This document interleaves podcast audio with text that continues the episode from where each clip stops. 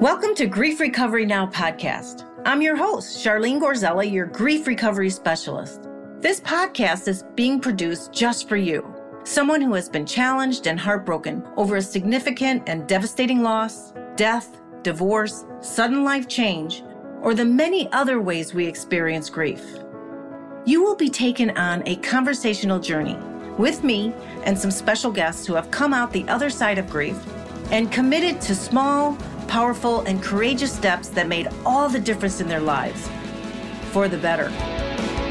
I want to instill in you on what is possible that joy, hope, peace, and happiness is closer than you think.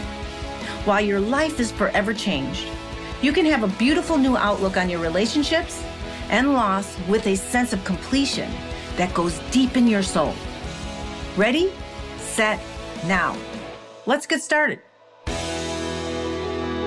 Hi, everybody. Charlene Gorzella here, your host for Grief Recovery Now podcast. So happy you're with us today. I am in extreme gratitude every show that I ever do with you. I'm so grateful for the listeners. That is you. And also the guests that have come into my life that I have invited on this Grief Recovery Now podcast. I call it it's by divine appointment and that we all meet for a reason. And one of the joys in my life is to be able to go through my travels in life, whether in Chicago, LA, going to the grocery stores or whatever. But I was in Nashville in May and I happened to come across a beautiful woman who shared, who was speaking at this a spiritual center. And I just loved her. I loved her message. I loved who she was.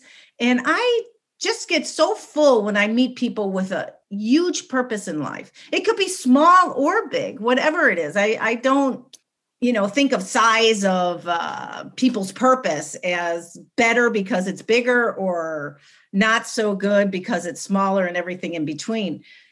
But she shows up in life in so much courage that I had to have her on the show. I talked to her afterwards, told her about my podcast. We have some things in in common, which is also a beautiful thing. And I knew she'd be great for this Grief Recovery Now podcast. And I get to share her with all of you. As a lot of you know, I just talk a little bit about my life or grief recovery work that I do and the insights I get, or world events, what's happening today. And this is a come as you are podcast. If you're grieving, I honor that.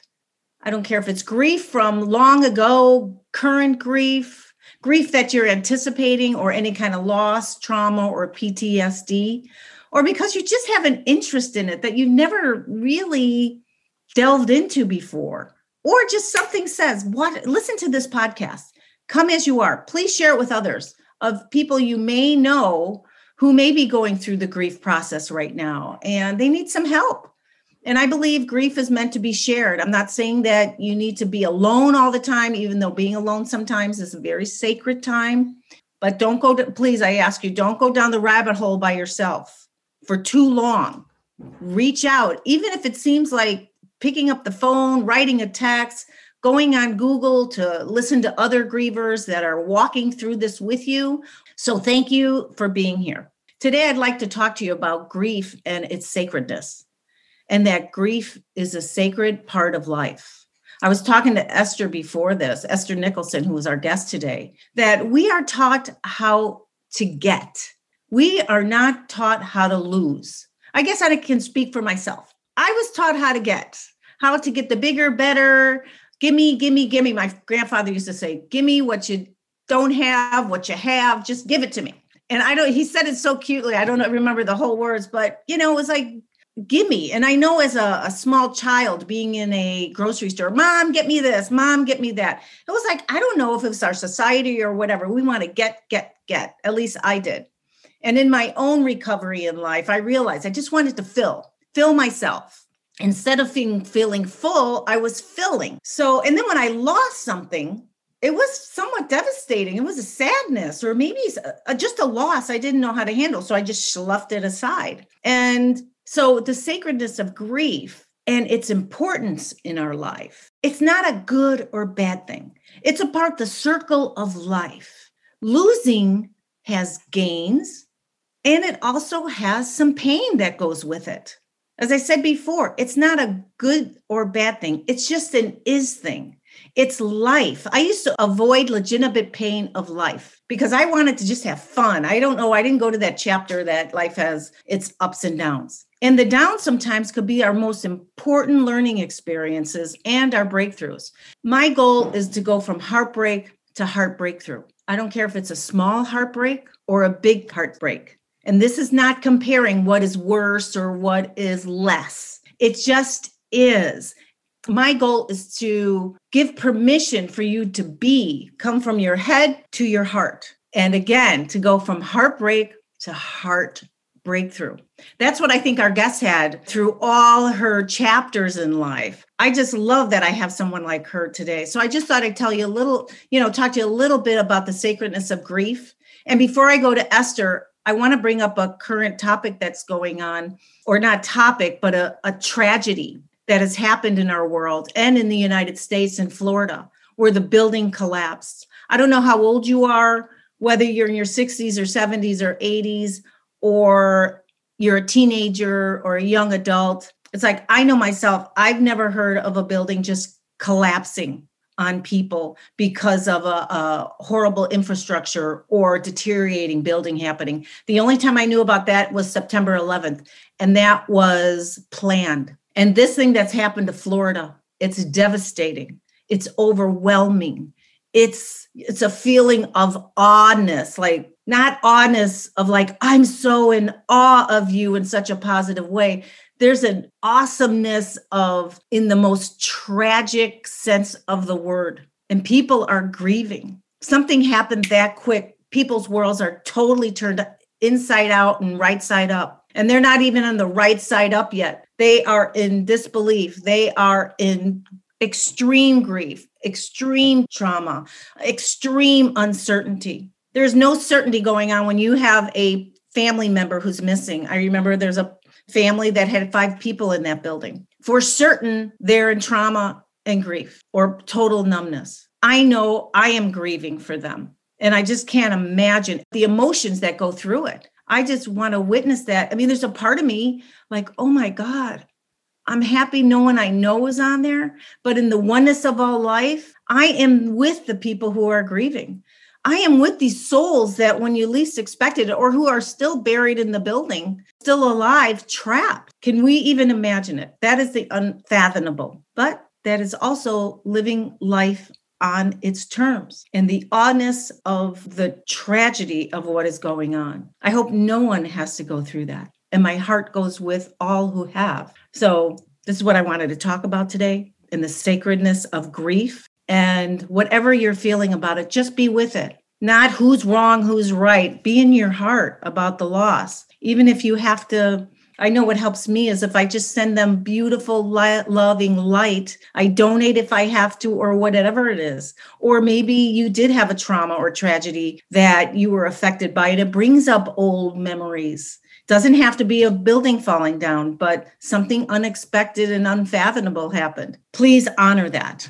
So, right now, I'd like to honor our guest today. Every guest I have on here is sacred. That's what I want to bring to you whether it is a funny podcast, whether it's a serious one. I I always have a mixed uh, feelings of emotions that go through the podcast on grief recovery. Now, I want you to understand the fullness of the grief you may be going through and honor that. And again, it's not a good thing or a bad thing. It is an is thing, and it's to be honored. And I honor your grief or wherever you are. So, Esther Nicholson, recovery coach, author, speaker, recording artist Walking back from the crack dealer's house was always the hard part. With her seven year old in tow, no promise of never again, she could convince. Even seven year olds know better than that. Fast forward to another life and a higher purpose.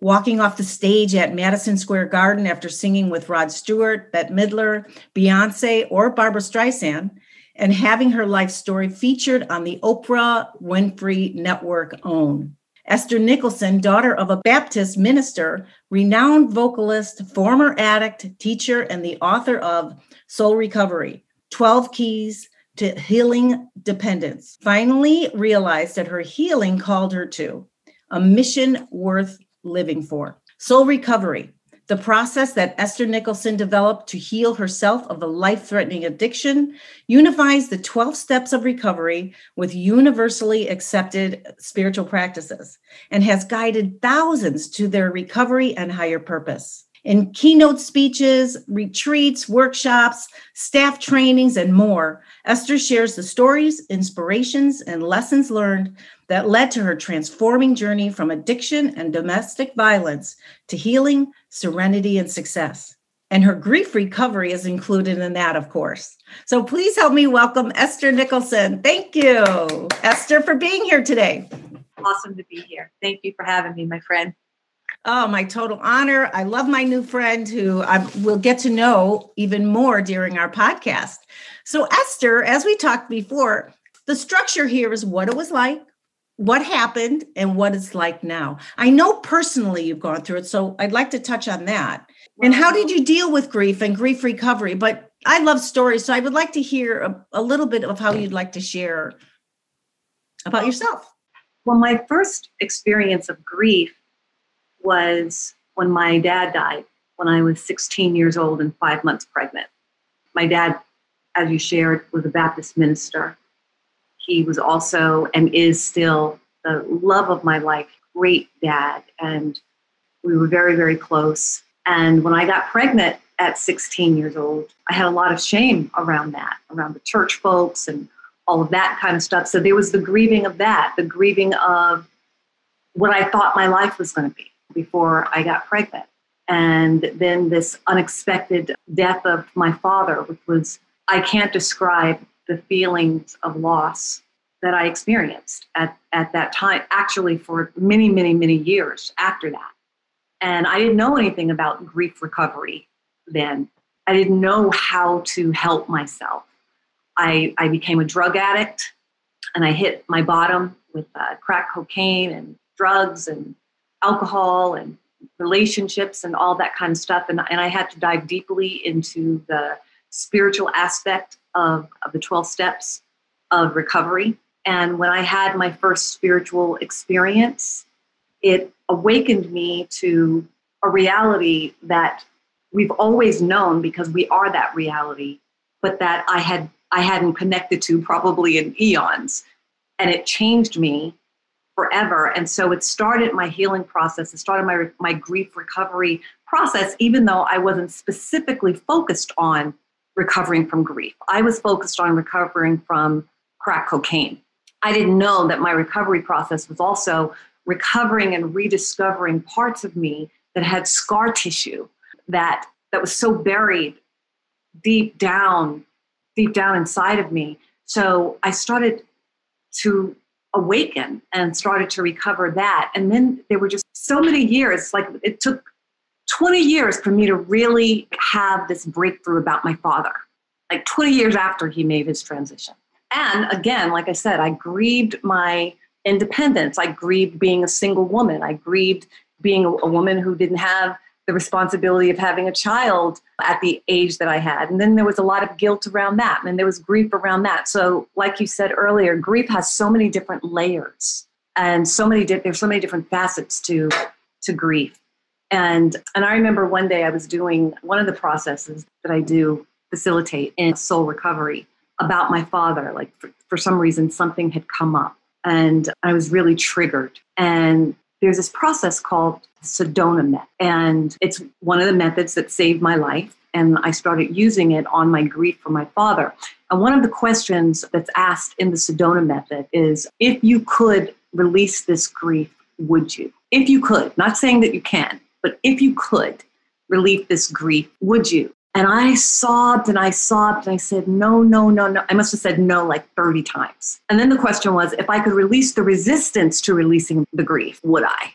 And the more I did that, the more I did that, I finally got to a yes, I'll release the grief. And then I realized that the reason I had been so resistant to releasing the grief and the pain was because on a subconscious level, I thought that holding on to the grief kept me connected to my father, when in actuality, it disconnected me from my father. And when I said, yes, I'll release the grief and just a whole wall of resistance and pain and trauma fell away from me, I've been connected to my father in a way that is just indescribable.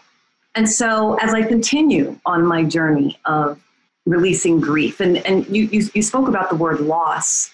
And of course, when you first feel that impact of something appearing to be snatched away from you that you've been that you're attached to that you don't know yourself in this world without it. Of course it feels like loss.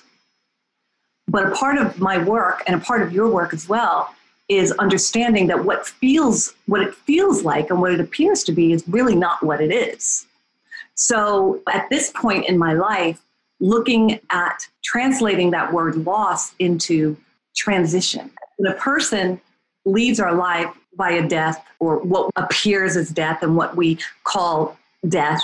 It looks like death, it looks like loss. And, and we need to, I did allow myself to be in that space because there's no schedule for grief or mourning. So to allow myself to be in that place. But what actually, when the shift started happening, was when I realized, oh, when this person leaves, I'm transitioning too. When one person transitions, everyone transitions, right? And that it is indeed a transition, that it's not a loss. And so it's at some point on the journey, not immediately, because it feels like loss. It feels like something has been snatched away from your entire beingness.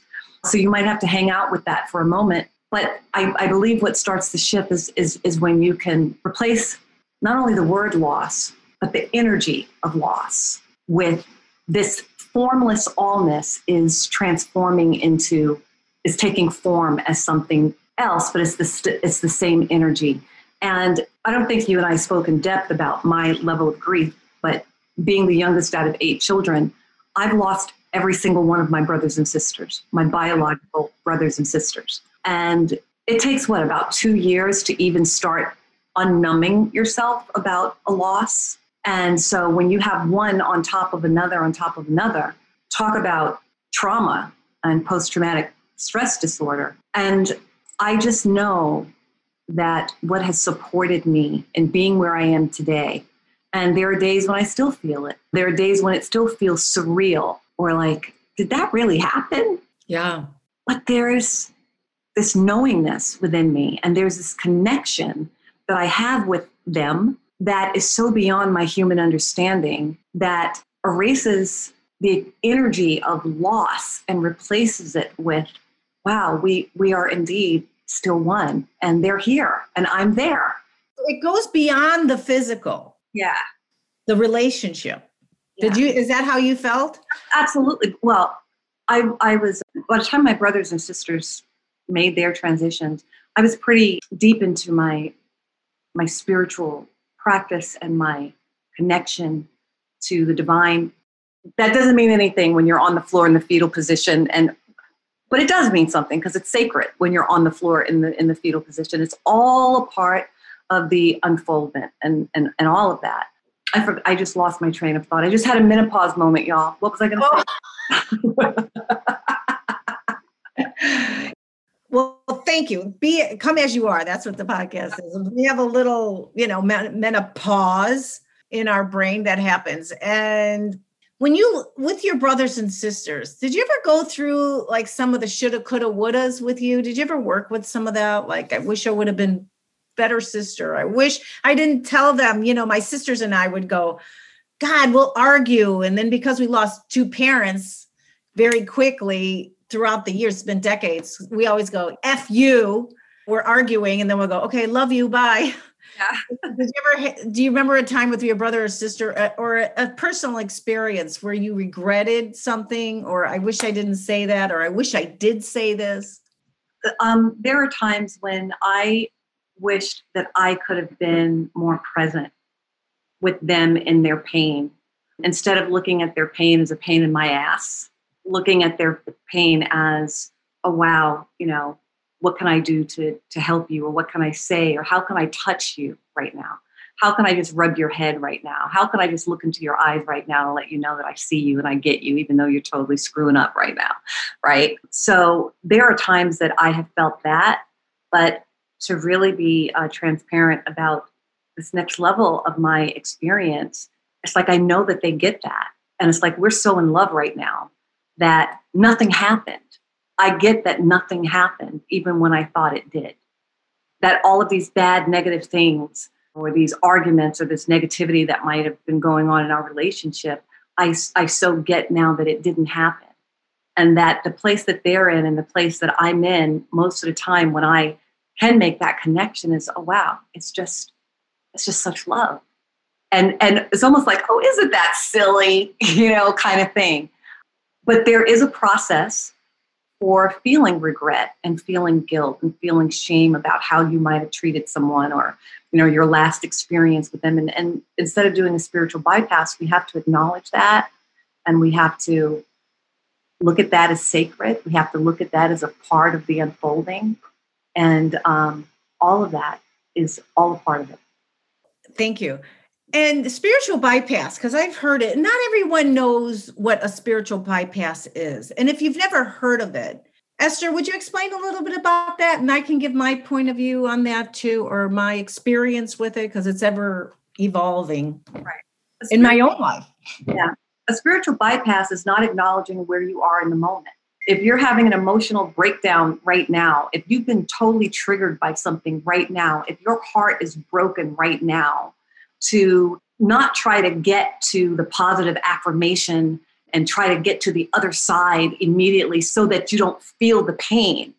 Now, there is the possibility of taking a quantum leap out of the experience into all as well. There is that, and that is possible. And there are people that are at a place where they can do that.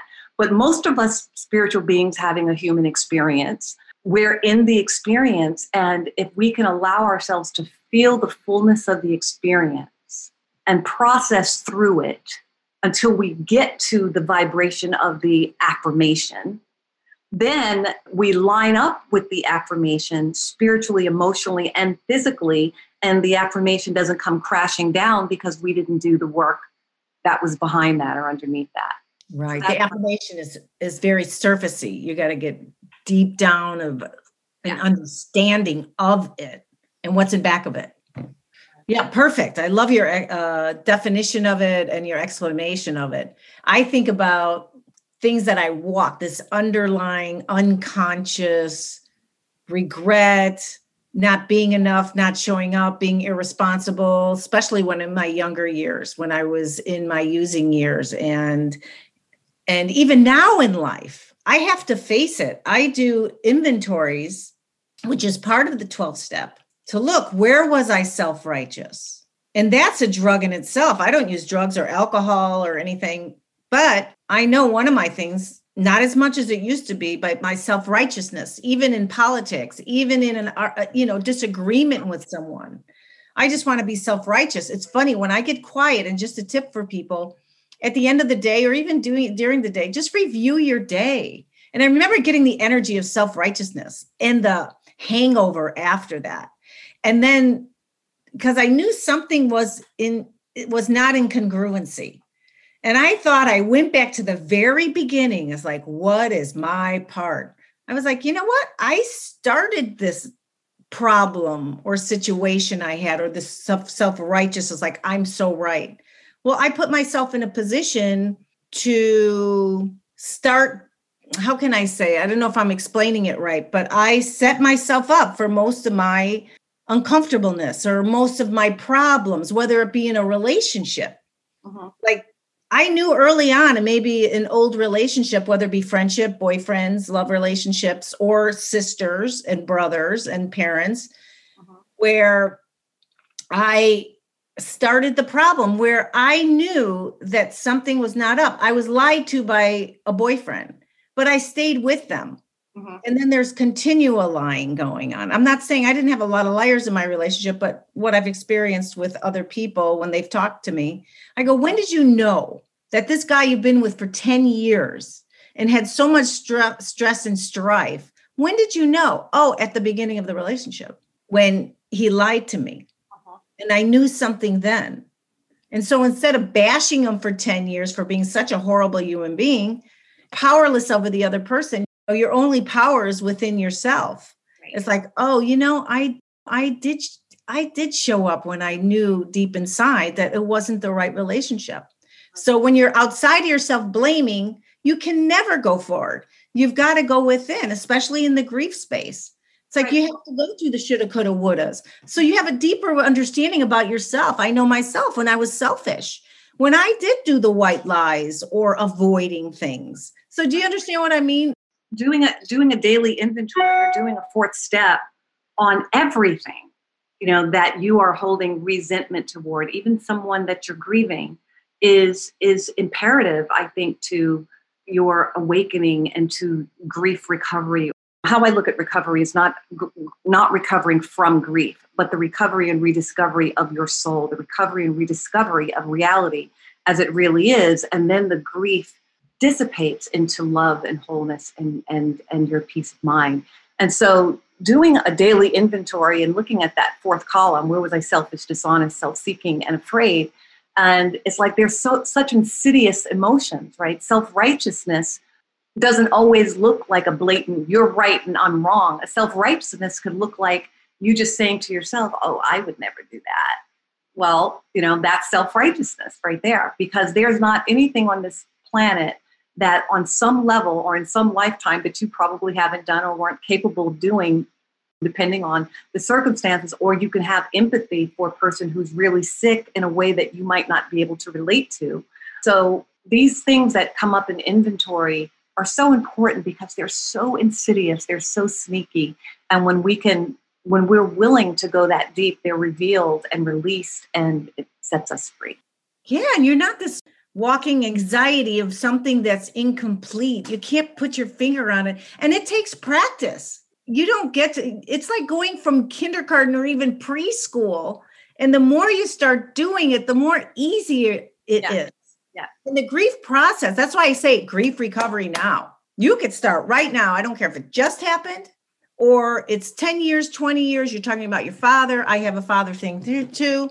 So, and then your journey, I know personally, boy, you are like the phoenix that rose. How is it with your daughter? How is that relationship? How did you get through that, like her own grief about losing her mom, gaining her back, or whatever? What was that experience for you? Um, it's been so powerful and so amazing because being uh, in recovery and using the spiritual principles of recovery in this relationship and in every area of my life, I've made so many living amends and verbal amends to my daughter, and so grateful that I'm on this side of the veil to do it. Like, I know that my mom has made so many amends to me on the other side of the veil, but there's something very powerful about in this now moment, you know, being in this physical experience, making amends to my daughter, letting her know that the way I treated her had nothing to do with her and that she deserved better and that it had absolutely nothing to do with her and how much I love her and, and that I'm there for her. And she hasn't had to wonder where I am in the middle of the night or walk from a crack dealer's house with me for 35 years. And that's a huge amends um, in itself. But the first couple of times I made amends to my daughter, because it's, it's just a continue, you know, as we go through layers and layers. And she had a meltdown about something. And my real amends to her was when I realized just because I was in recovery and healing doesn't mean that her wounded little girl was healed. Because I thought that making amends to her meant heal now. I made amends to you. But that healed me. It didn't heal her. So then I, I had to make a whole nother amends, a living amends about being so gentle with her little girl that I was responsible for wounding without going into the guilt about it. You know, there's a difference between compassion and accountability versus, you know, acting out of guilt. I love that compassionate compatibility. Uh, that is beautiful, beautiful, beautiful. And let's talk your professional life. Mm-hmm. How did this all happen? You started teaching, you came from singing backup, being on Mad- in Madison Square Garden and how did you get there? How did you become this thought leader and this beautiful servant in the world, serving others? One of the ways I used escapism when I was a, a little girl, because I was bullied horribly in school. And my father was the love of my life, and my mother was my abuser. Mm-hmm. And so, one of the ways that I used escapism is I would just go away and see myself on stage. At, I didn't know that it was Madison Square Garden. I'd be in the back uh, yard with my hairbrush singing to the trees and just I would I was just gone, you know. And I didn't know, you know, until many years later that I was uh, I was I was visualizing and I was creating what my life uh, a part of uh, what my a part of what my life is going to be. And then I went through the drug route and all of that kind of stuff. And I started working the steps and I had an amazing spiritual experience. And then I got into metaphysical teachings and I started joining those two teachings together. And then I went on the road with uh, Bette Midler and, and Rod Stewart. And that, I tell you, it was from all the visualizing I had done because I didn't have to go audition for them. I didn't have to go do anything. They called me. Someone heard me sing at church. And that's really how easy it can be. And after singing, after being on the road with Rod Stewart for about five years, I was tired of it. You know, I've been on the road with Bette for several years, and I was on the road with Rod for five years. And there was something, the divine impulse within me knew that there was something more for me than to spend the rest of my life singing background vocals for someone. It's a great job and blessings to anyone who's who's doing that. But there was something else for me. And I was afraid of it because this was a pretty cushy gig. And so what happens is when you become tired of something and you become restless, irritable, and discontent, you're you've already fired yourself. It's the divine impulse within you that's saying, okay, it's time, it's time to get dressed in consciousness in preparation for this next, for your next. And instead of getting dressed in consciousness in preparation for my vision, I, I tried to hold on to being a background vocalist in someone else's vision. So the universe had to kick me out and fire me. and when I got fired after six months in the fetal position, blaming Rod Stewart for every problem in, on, on the planet, I wrote a book. I wrote Soul Recovery.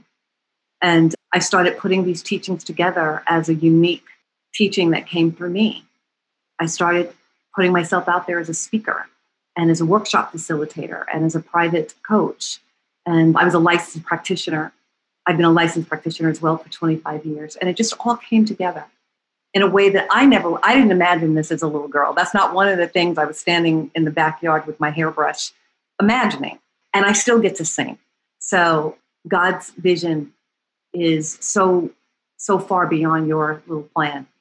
Right. When you talk about divine impulse, right? You don't uh-huh. have to be religious or even have a God. You may have something that's, you know, the nature, the ocean, the lake, the trees, the doorknob, whatever it is, it's not you. Mm-hmm. How do you how do you think what was going on that you had that opening? How did did you have any kind of preparation? Like maybe the pain and, and being in the fetal positions created that opening for you. Can you talk a little bit about that? Well, I think the opening just came from a culmination of the pain and connecting to, to my spirit connecting to my higher self.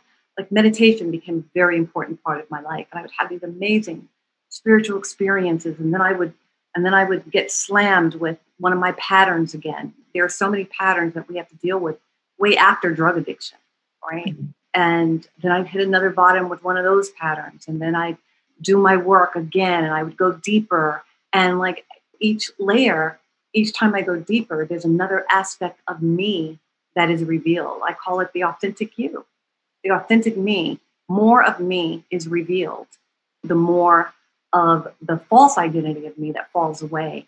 So my opening happened gradually, and you can't rush your opening. Even now, I know there's so much more to me than right now, and I want it right now, but I, I, I can't rush it. I have to just, I have to trust and I have to be still. Yes. And when I say now, grief recovery now, or you say I want it now. Yeah. It doesn't mean, okay, right the second, even though we'd like to do it. It's like we're being prepared. At least I know myself. I'm being prepared for that nowness, like you singing to your hairbrush to the trees or whatever.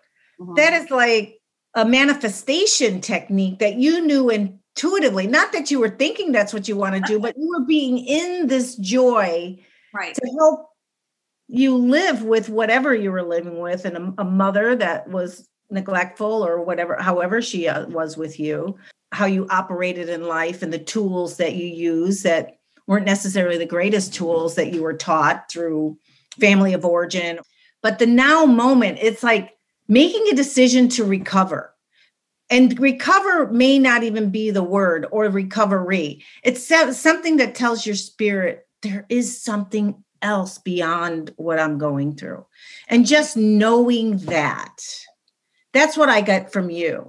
And I've always known it. I've always known it.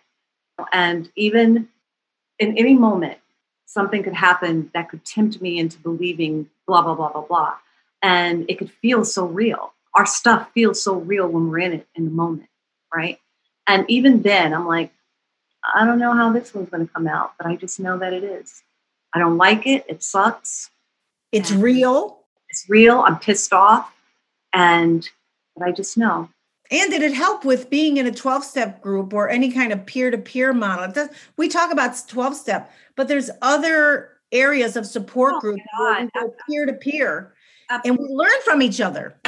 And it gets us to our next greater yet to be in life. That's right. And that's how evolution works. Yep. And I'm so happy you said yes to the every step you have to take, kicking and screaming or going to it in a dance when I've taken another step saying, I want to give up. There are times when I've taken that next step and spirit within me just carried me to the next step because I'm like, I'm, I'm tired. I don't want, I'm done. And that's sometimes where the opening happens. That's where the opening happens. I'm done. I'm in this nothingness. I'm done with the past. I don't know what, you know, you don't even think about the present, but right now I'm done. It's something about you. I think there's a part of us that always has that innate ability to do self care just in our DNA, I think. And thank God you were able to admit some people won't admit I'm done. They'd rather die of a heart attack well, or from overworking or being incongruent with their life's purpose. I, I think that that's the transparency of my work is to say, I get the I'm done.